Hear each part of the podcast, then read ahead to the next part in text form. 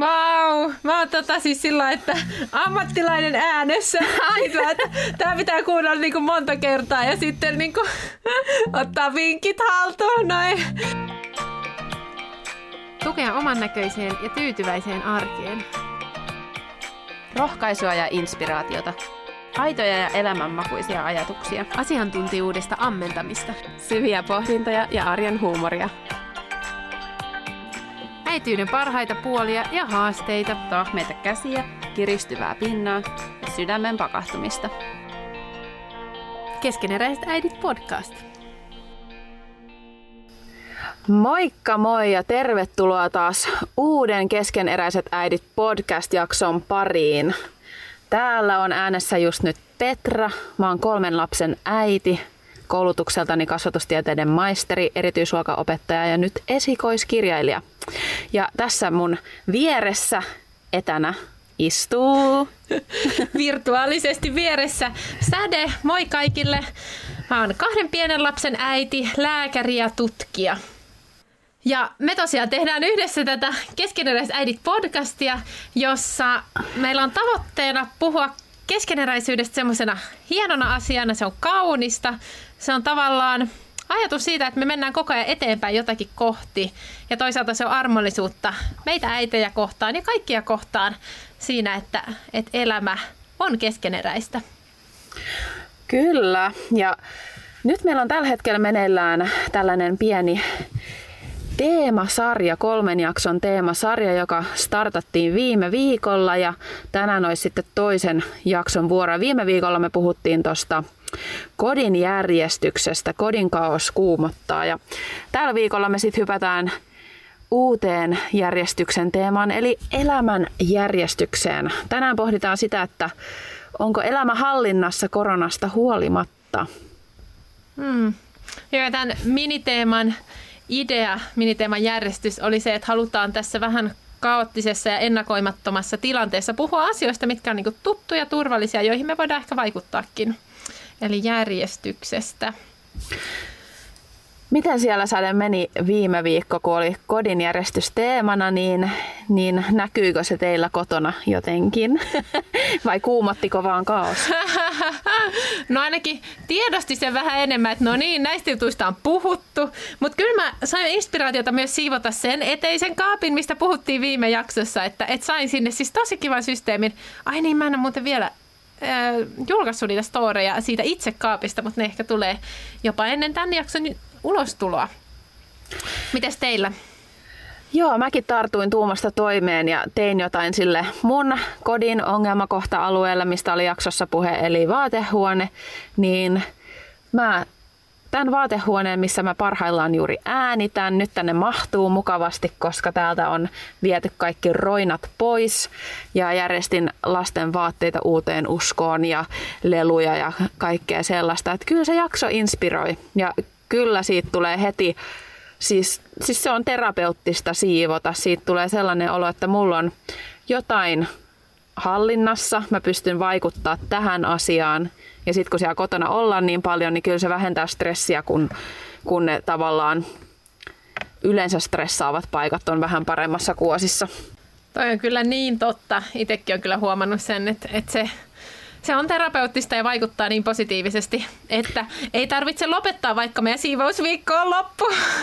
Mä sain, mä sain kyllä inspiraatiota, kun me tosiaan tuolla Instagramissa keskeneräiset äidit podcast käy sieltä seuraamassa, niin julkaistiin storeissa meidän kodin tällaisia onnistuneita järjestysratkaisuja, niin, niin mä sain sieltä hyviä vinkkejä säteeltä. Esimerkiksi tämä kukkalaatikon hyödyntäminen – niin kuin säilytysastiana. Niin mm. tota, meillä on tuolla tarpeettomana kaksi kukkalaatikkoa, niin mä aion käydä ne hakemassa häkkikellarista ja kokeilla tätä. Se oli tosi hyvä idea. Joo, uh, syvissä ja, kaapeissa se toimii kyllä tosi hyvin. Ja jos missasit, missasit ne videot, niin ne löytyy sieltä kohokohdista tallennettuina, niin jos haluaa mennä hakemaan vähän inspiraatiota, niin käykää ihmeessä kurkkaamassa. Joo, sitten mun täytyy sanoa niistä sun videoista, niin se lelujen laittaminen leluvarasta, eikö vankila. niin se kyllä inspiroi. Mä en vielä ehtinyt tehdä sitä itse, mutta kyllä mä haluaisin. Ehkä tämänkin, tämänkin päivän teema vähän liippaa läheltä sitä, että miten se arkielämä, onko se järjestyksessä vai kaoottista, niin, niin, niin siihen liittyenkin haluaisin, haluaisin siivata ne. Mutta hei, viikon kysymys liittyen elämänjärjestykseen ja rutiineihin, että mikä rutiini on korona-aikana osoittautunut erityisen toimivaksi? Joo. Aloitanko mä vastaamalla? Aloita vaan. Rehellisyyden nimissä täytyy kyllä sanoa, että mä tänään tuossa ennen kuin aloitettiin äänitykset, niin mä vilkasin tota viikon kysymystä. Olin silleen, että vitsi mä en ole miettinyt mitään vastausta tähän ja oikeasti kyllä tuntuu siltä, että kyllä meillä on aika paljon nämä rutiinit vielä jollain tavalla hakusessa. Että, että mit, miten me saadaan nyt näitä, näitä niin kuin hommia, hommia toimimaan. Niistä puhutaan sitten vähän niistä haasteistakin tässä jaksossa, mutta mut mä totesin, että yksi rutiini, mikä on toiminut nyt tämän koko korona-ajan, niin se on tämän podcastin äänitys. että tämä on jotenkin... Äidin oma brainstorming ja aivojen tuuletushetki. Joo, tämä on jotenkin, tämä on joka viikko toiminut, tämä on tämä hetki, että me tehdään podcastia ja sillä aikaa mä saan, saan vähän niin kuin omaa aikaa olla tässä itseni ja, ja säteen ja teidän kuuntelijoiden kanssa, niin, niin tämän järjestäminen, niin kuin siihen on tullut sellainen kiva rutiini. Niin tota, mä sanon sen. Mitäs sulla? Oh, ihana. No mäkin olin eka sillä että hetkinen, että onko meillä niinku semmoisia jotenkin erityisiä korona-ajan rutiineja, mutta kyllä mä mietin, että kyllä se on se päivän aikataulu, josta puhuttiin no aikaisemmissa jaksoissakin on puhuttu, että kun meillä on aika selkeästi aikataulut, että, että koska kummallakin on työajat, niin se on kyllä hyvä rutiini, koska silloin molemmat tietää, mitä kuuluu tehdä, mikä on mun vastuulla justiin nyt. Ja toinen semmoinen niin on päivällä oleva lepohetki lapsille, milloin niillä on sitten äänikirja päälle ja yleensä ne puuhailee siinä samalla jotain. Mutta se on kyllä semmoinen, että tavallaan kaikki tietää, mitä silloin tapahtuu. Ja ylipäätään ruoka-ajat, että ne on tiettyyn, no ei nyt ihan tiettyä aikaa, mutta niin kuin, että se päiväjärjestys on tietynlainen, niin, niin se on ollut hyvä kyllä. Toi äänikirja on kyllä hyvä vinkki. Mekin käytetään niitä niin kuin muulloin, mutta mä en ole nyt nyt niin kuin päivisin ottanut, niin sitten voisi kokeillakin sitä ensi viikolla ehkäpä. Mutta miten siellä sulla kuuntelijalla, onko, onko arkeen löytänyt jotain erityisen toimivia korona-ajan rutiineja tai miksei sitten vaikka joku sellainen rutiini, joka toimii ihan muulloinkin teillä, niin käy jakamassa keskeneräiset äidit podcastissa viikkokysymyskuvan alle sun, sun toimiva rutiini.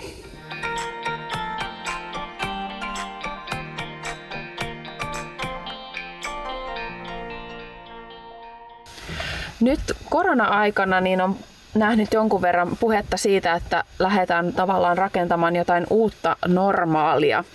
Ja se kertoo kyllä aika hyvin siitä, että meillä ihmisillä on tosi suuri kaipuu sille, että elämässä on struktuuria ja ennakoitavuutta ja, ja sellainen ennakoimattomuus kuormittaa mieltä kyllä tosi paljon. Ja itsekin huomasin, että melkein heti kun tuli ne määräykset, että nyt miten elämä tulee muuttumaan seuraaviksi viikoiksi, niin tuli semmoinen ratkaisukeskeinen fiilis, että okei, että miten me tavallaan saadaan jonkunnäköinen normaali rakennettua tähän. Niin elämässä se järjestys on, on tosi oleellista, mutta mistä sade se kaikki koostuu? Miten sä kuvailisit elämän järjestystä? Mun mielestä on tosi hyvä kysymys, koska intuitiivisesti mä uskoisin, että suurimmalla osalla on semmoinen tunne, että tietää, milloin elämä on järjestyksessä. Mutta sitten kun koittaa löytää sille sanoja, niin se ei olekaan ihan niin helppoa. Et paljon helpompi on ajatella, että minkälainen on hyvä kodinjärjestys, mutta että minkälainen on hyvä elämänjärjestys, niin se ei ole ihan niin, niin yksinkertainen. Mutta kun mä pohdin tätä itse, niin mulle tuli mieleen ainakin neljä tämmöistä osa-aluetta. Ensimmäinen, on, ensimmäinen keskeinen on hallinnan tunne, että silloin elämän järjestyksessä, kun kokee, että elämä on niin kuin ennakoitavaa, siihen pystyy vaikuttaa ja että se arki on semmoista toimivaa. Toisena on sitten nimenomaan rutiinit, että elämässä on tiettyjä samalla tavalla toistuvia asioita, että ei tarvitse joka ikistä asiaa miettiä ja päättää erikseen. Et jotenkin ajattelen, että erityisesti aikuisilla rutiinien pointti on se, että asiat tapahtuu ilman ajatustyötä. Lapsilla nyt, no ehkä niilläkin on vähän samanlaista, mutta lapsilla se tuo sellaista turvaa, että tietää mitä tapahtuu. Eihän lastenkaan siinä tilanteessa tarvi niinku sopeutua taas uuteen asiaan, koska ne tietää mitä tapahtuu. Sitten kolmantena, niin ajattelin prioriteetteja että elämä on järjestyksessä silloin, kun tietää, mitkä on ne omat prioriteetit ja toimii niiden mukaan.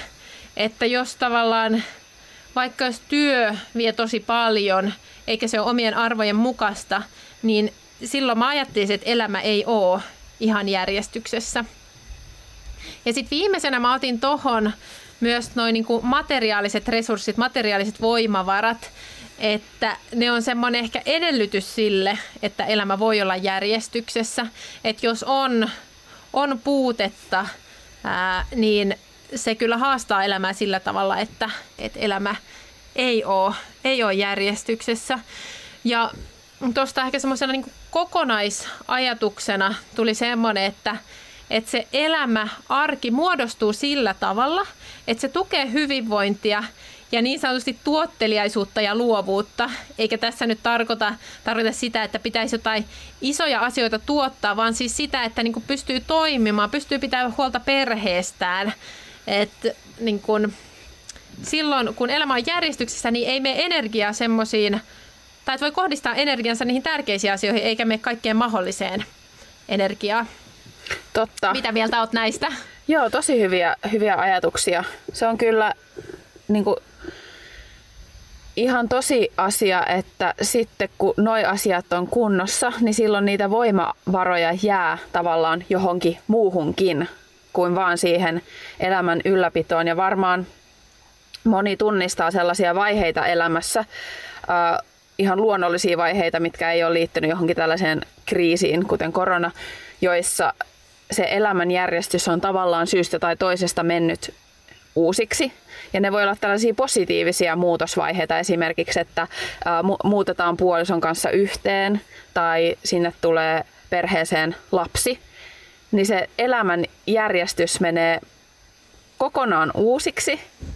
Ja, ja se on tavallaan, vaikka siinä olisi positiivisista asioista kyse ja sellaista, mitä on halunnut, niin se on myös hyvin kuormittavaa, että mm. pitää tavallaan uudestaan löytää, että miten mikä on se meidän uusi normaali. Ja esikoisen saaminen on mun mielestä itse asiassa aika hyvä esimerkki siitä, että milloin asiat menee tavallaan aika lailla kokonaan uusiksi ja siellä pitää yhdessä navigoida ja löytää, että, että tota, miten me handlataan tämä tilanne. Niin on.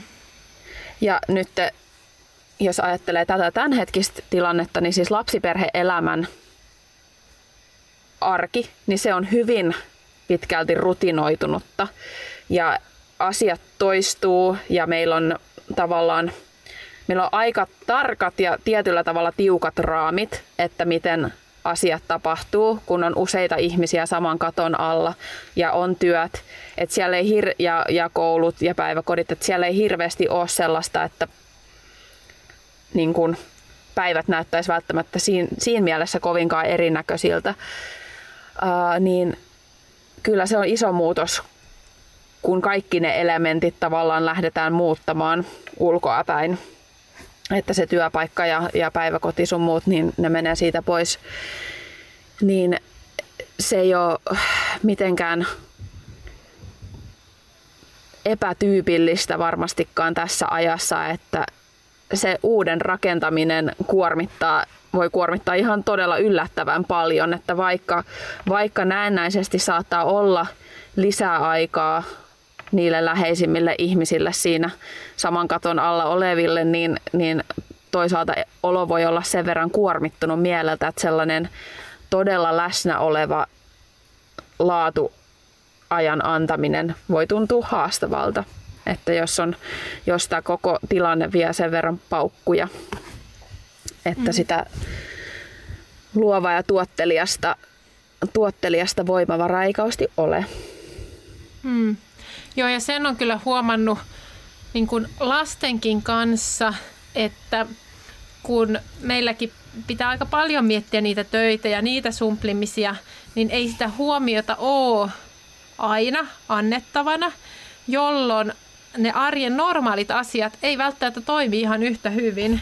Et tänä aamulla just oli tilanne, että, lähdettiin aamupalapöydästä, ää, oltiin menossa vaihtaa lasten vaatteita ja sitten no jostain syystä siitä nyt sit katoi yhden viestin. Ja kun mä en siinä lähtenyt viemään sitä tilannetta eteenpäin, että nyt vaihdetaan nämä vaatteet, niin he lähti sitten juokseen johonkin ja sitten he alkoikin joku vähän niin kuin tämmöinen leikki siinä. Eihän hän, he sitten enää halunnut tulla siihen vaihtamaan. Ja niin mä tajusin sen siinä, että, että no niin, tässä olisi nyt pitänyt viedä tämä tavallaan sama kaava läpi, mutta sekin, että aina pitäisi viedä se sama kaava läpi ja sitten jos ettei yhtään voi itse ottaa vapauksia, niin sekin on aika kuormittavaa.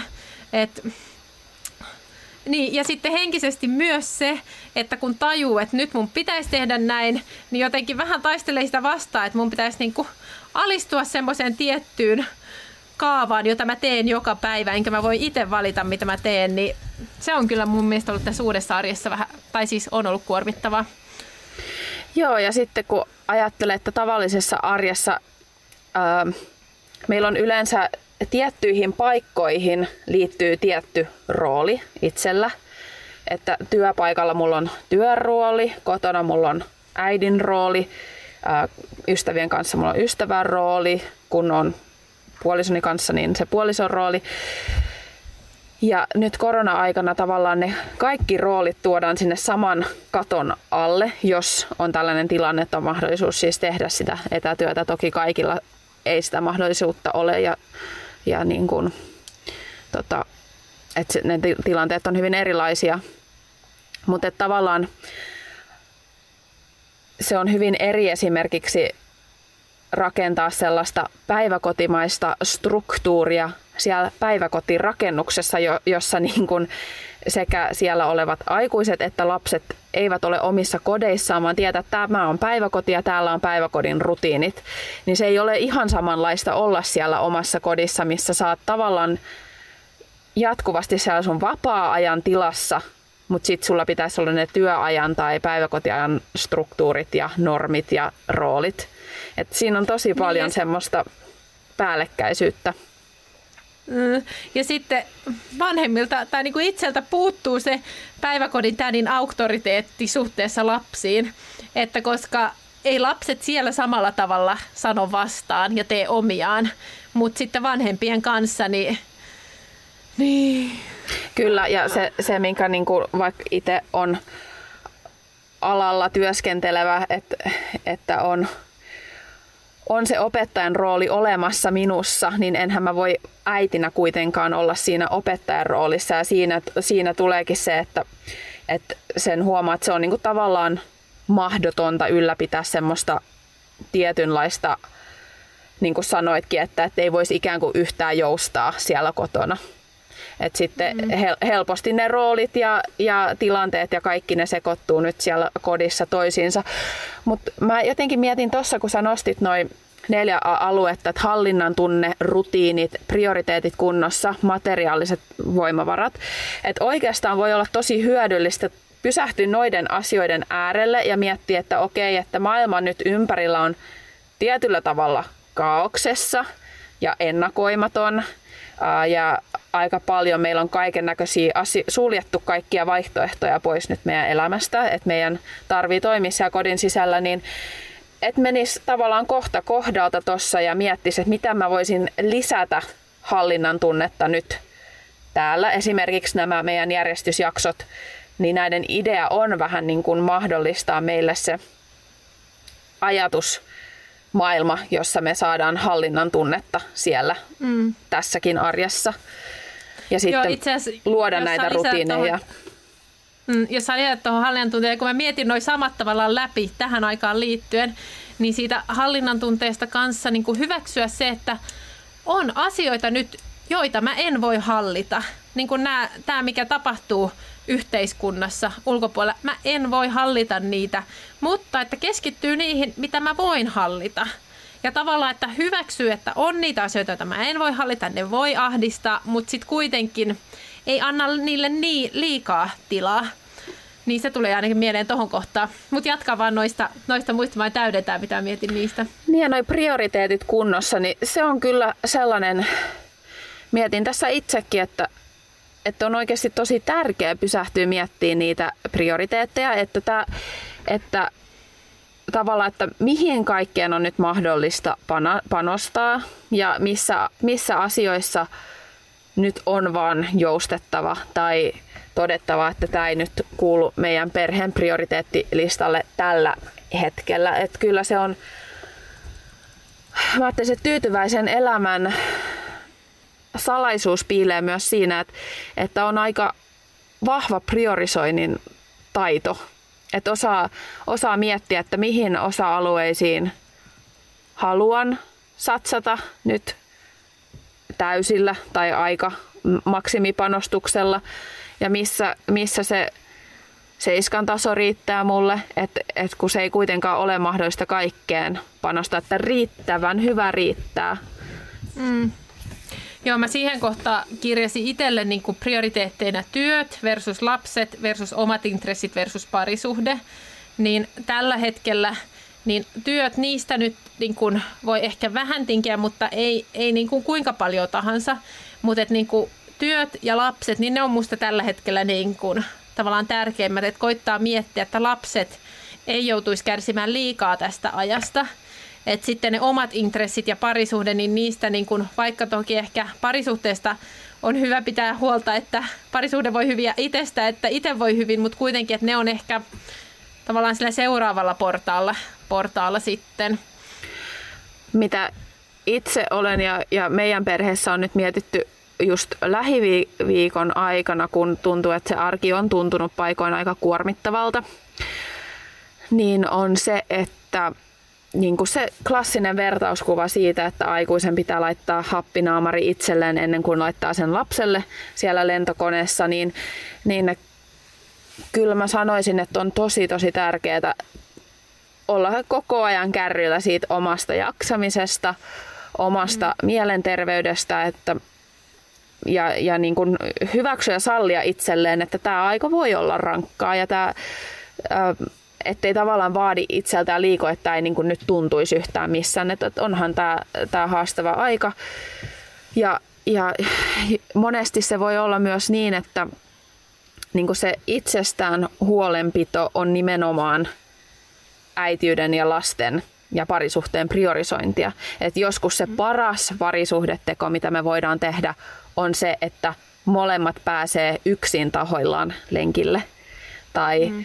että et tavallaan et tunnistaa, tunnistaa, mikä milloinkin on tavallaan se akuutein tarve, koska yleensä nämä niin vaikuttaa toinen toisiinsa.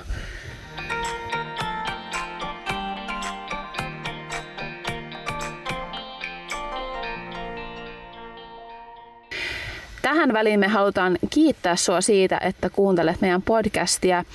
Ja me ei pyydettäisi sellaista, että jos et ole vielä klikannut meitä seurantaan siellä, missä meitä kuuntelet, eli Spotifyssa, SoundCloudissa tai Apple Podcastissa, niin olisi ihan mahtavaa, että sen tekisit.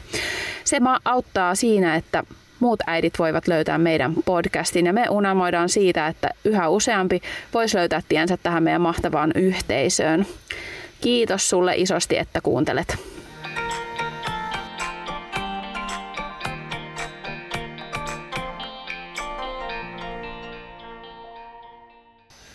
Silloin kun tämä korona-aika alkoi, niin tiedosti sen, että okei, nyt on tärkeää, että on ne aikataulut ja rutiinit. Ja sitten me tehtiin se meidän aikataulu. Mutta nyt on ehkä jollain tavalla vasta oikeasti sisäistänyt sen, että miten tarpeellista se on. Koska jos, jos se alkaa niin kuin kauheasti menemään eri tavalla – niin huomaa, että kyllä lapsetkin reagoi siihen ja ei me aikuisetkaan olla ihan samalla tavalla kärryillä. Ja niin kuin puhuttiin aikaisemmassa jaksossa, niin semmoista ylimääräistä reserviä on paljon vähemmän niin tunteiden käsittelylle, ajattelulle kuin suunnittelulle. Niin sitten jos semmoinen päivän sumpliminen vie niitä resursseja, niin sitten voi toisessa kohdassa olla paljon, paljon enemmän pinnakireellä. Joo, se on kyllä, toi tunteiden nostaminen on kyllä tosi, tosi oleellista huomata, että tässä on paljon tunteiden käsittelyä itsellä.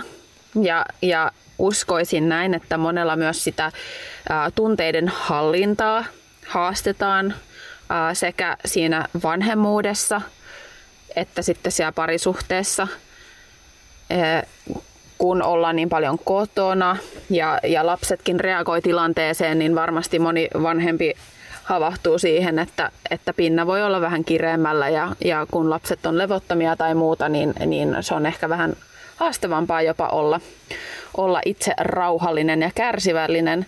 Ja nämä tilannemuutokset näkyy kyllä lapsissa, ne, ne tunteet näkyy etenkin siinä niin kuin käytöksessä, niin voi, siitä voi nähdä, että mitä tunteita siellä pinnan alla mahdollisesti on, että mikä näyttäytyy ulospäin.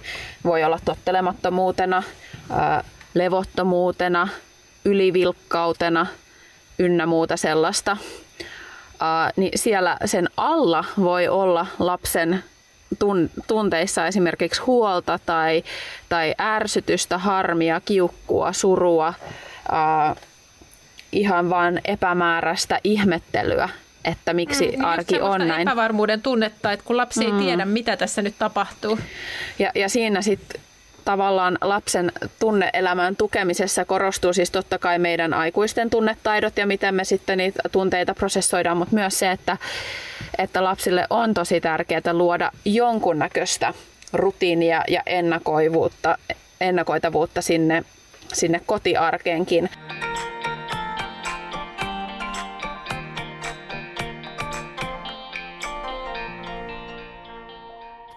Yksi työkalu lasten arkielämän järjestyksen ylläpitoon on kuvakommunikaatio. Tämä on ehkä joillekin jo tuttu, mutta jos ei se ole, niin tehdään tällainen mitä, miksi, milloin ja miten esittely tästä kuvakommunikaatiosta. Tämä on sellainen menetelmä, mitä mä oon itse esimerkiksi opettajan työssä tykännyt käyttää tämä sana kuvailee aika hyvin jo sitä, mitä sillä tarkoitetaan. Eli kuvakommunikaatio on keino käyttää erilaisia kuvia ja kuvasymboleja puheen ja sanattoman viestinnän tukena.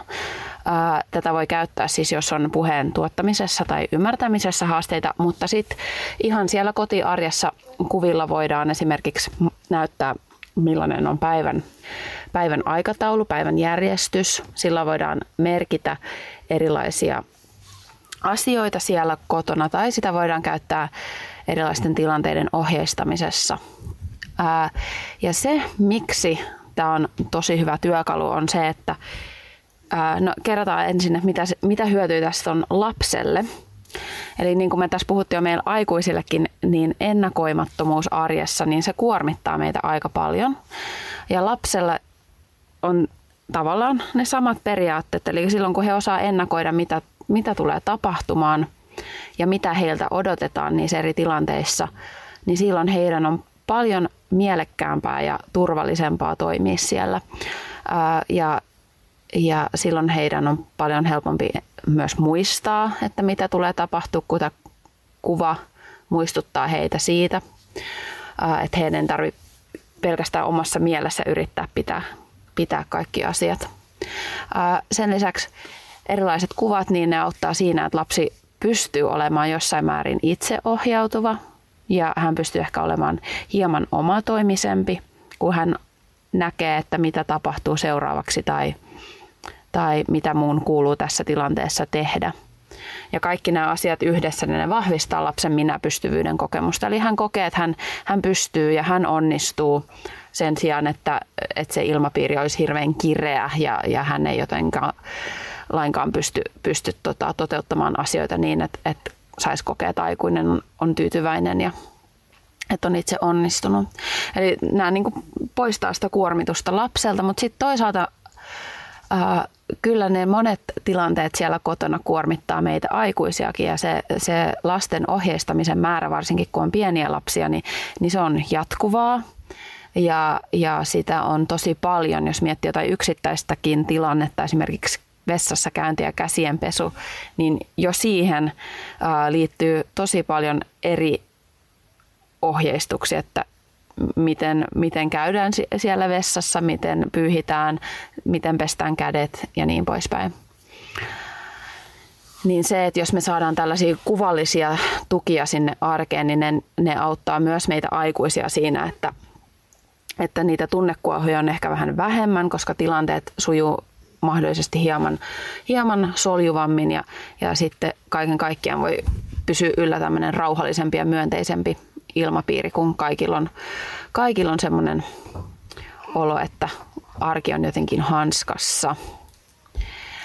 No milloin näitä kuvallisia tukia kannattaa hyödyntää, niin mä ehkä sanoisin sellaisen, sellaisen ohjeen, että vähempi on enempi, eli kaikkiin tilanteisiin siellä kotona ei välttämättä kerralla kannata lähteä ottaa niitä kuvakortteja käyttöön.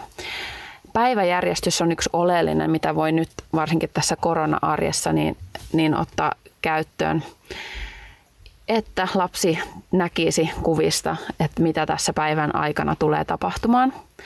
Ja näissä kuvissa kannattaa ottaa ainakin ne päivän perustoiminnot huomioon, eli milloin nukutaan, milloin syödään, milloin ulkoillaan, leikitään, milloin on vaikka semmoista rauhallista lepoaikaa. Ja sen lisäksi siellä voisi ehkä nyt ajatella, että jos esimerkiksi on äm, aikuiset tai molemmat aikuiset tekemässä töitä kotona tai koululaisia myös tekemässä kouluasioita, niin sitä siinä päiväjärjestyksessä voi mahdollisesti myös jollain tavalla tuoda esiin sitä, että kumpi aikuinen on milloinkin vetovastuussa ja, ja, ja milloin se toinen aikuinen on sitten tekemässä töitä. Että tällä tavalla voi mahdollisesti luoda jotain rajoja sinne arkeen kuvallisena lapselle, että hän tietää, että aamupäivällä äiti on se, joka on meidän kanssa ja jolta mä sitten kysyn asioita ja, ja sitten iltapäivällä on iskä. Tai mitä ikinä missäkin kodissa on asiat.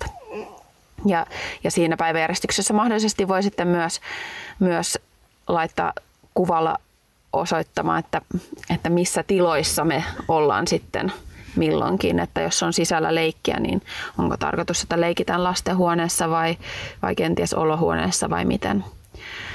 No, päiväjärjestyksen lisäksi sitten toinen, milloin, milloin voi hyödyntää kuvakortteja, on erilaiset siirtymätilanteet, jotka usein on sitten niitä, jotka aiheuttaa, aiheuttaa vähän mahdollisesti kitkaa siellä perheessä aikuisten ja lasten välillä.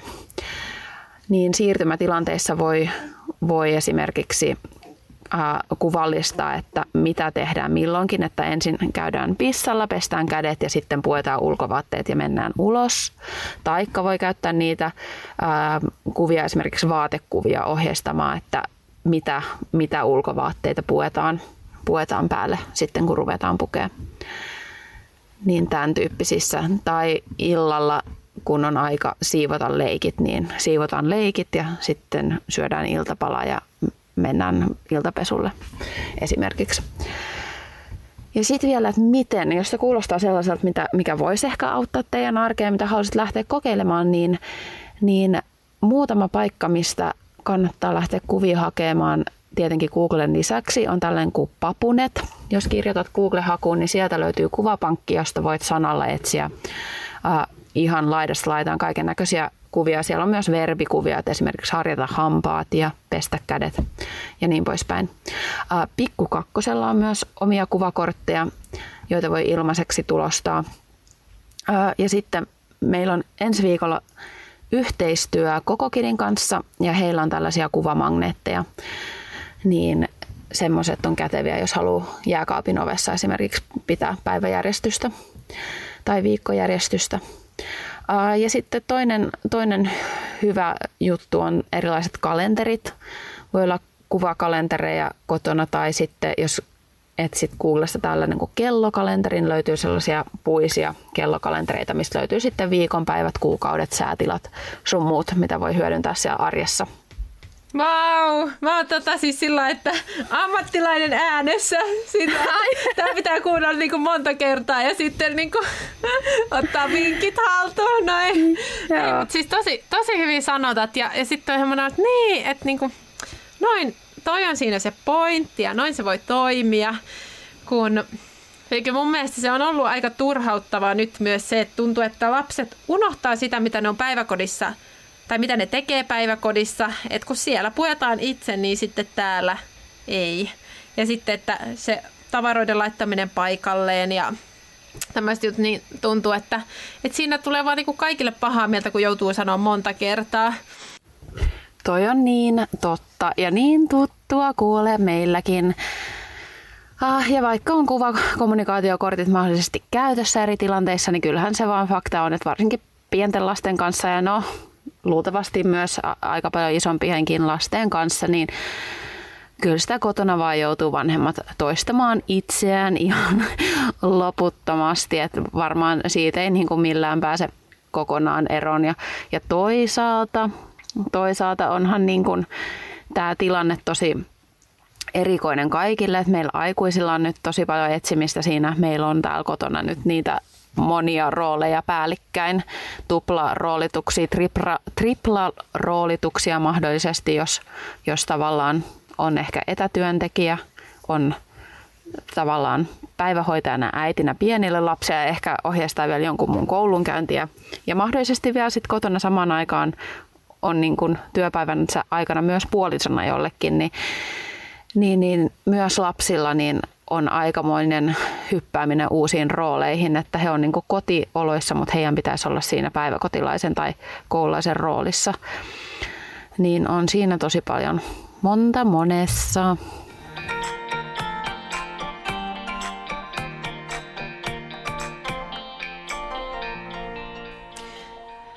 Tänään on puhuttu elämän järjestyksestä ja oli aika hauska huomata, että kun lähdin miettimään sitä, että mikä merkitys elämän järjestyksellä on, niin huomasin, että ne oli ihan samoja asioita, mitä mä olin kirjannut siihen kodinjärjestys tai kodinjärjestyksen merkitykseen.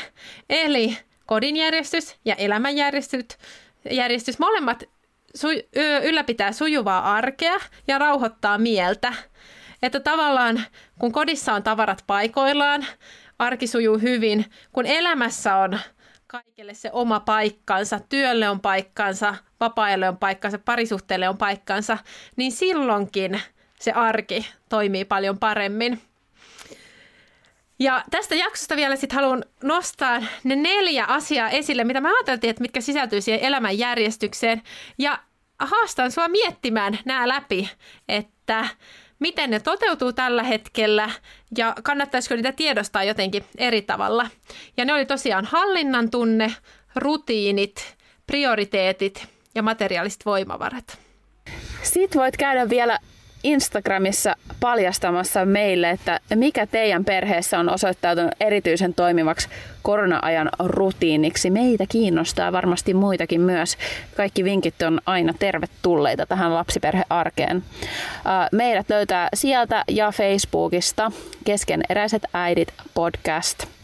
Ja jos et sä hei vielä seuraa meidän omia tilejä, niin tervetuloa seuraamaan niitäkin. Petra löytyy Arkeen kätketty aarre Instagramista ja Säde on ihana idea, Sade. Ja halutaan myös kiittää kaikesta siitä palautteesta, mitä te olette laittanut. Kaikki tykkäykset, kommentit ja viestit on meille tosi merkittäviä ja ne tekee meille sellaisen fiiliksen, että oikeasti tätä podcastia halutaan kuunnella ja se palvelee teitä jollain tavalla teidän arjessa. Joten keep them coming, niitä on aina ihan mahtava lukea. Yes, kiitos tästä kerrasta ja ensi viikolla jatketaan sitten järjestyksen miniteema viimeisellä osalla, jolloin puhutaan sitten mielenjärjestyksestä. Joo, tai mielen Eli kaauksesta. Ensi... niin. Eli ensi viikkoon. Ja hei, mukavaa viikkoa sulle. Moi moi. Moikka.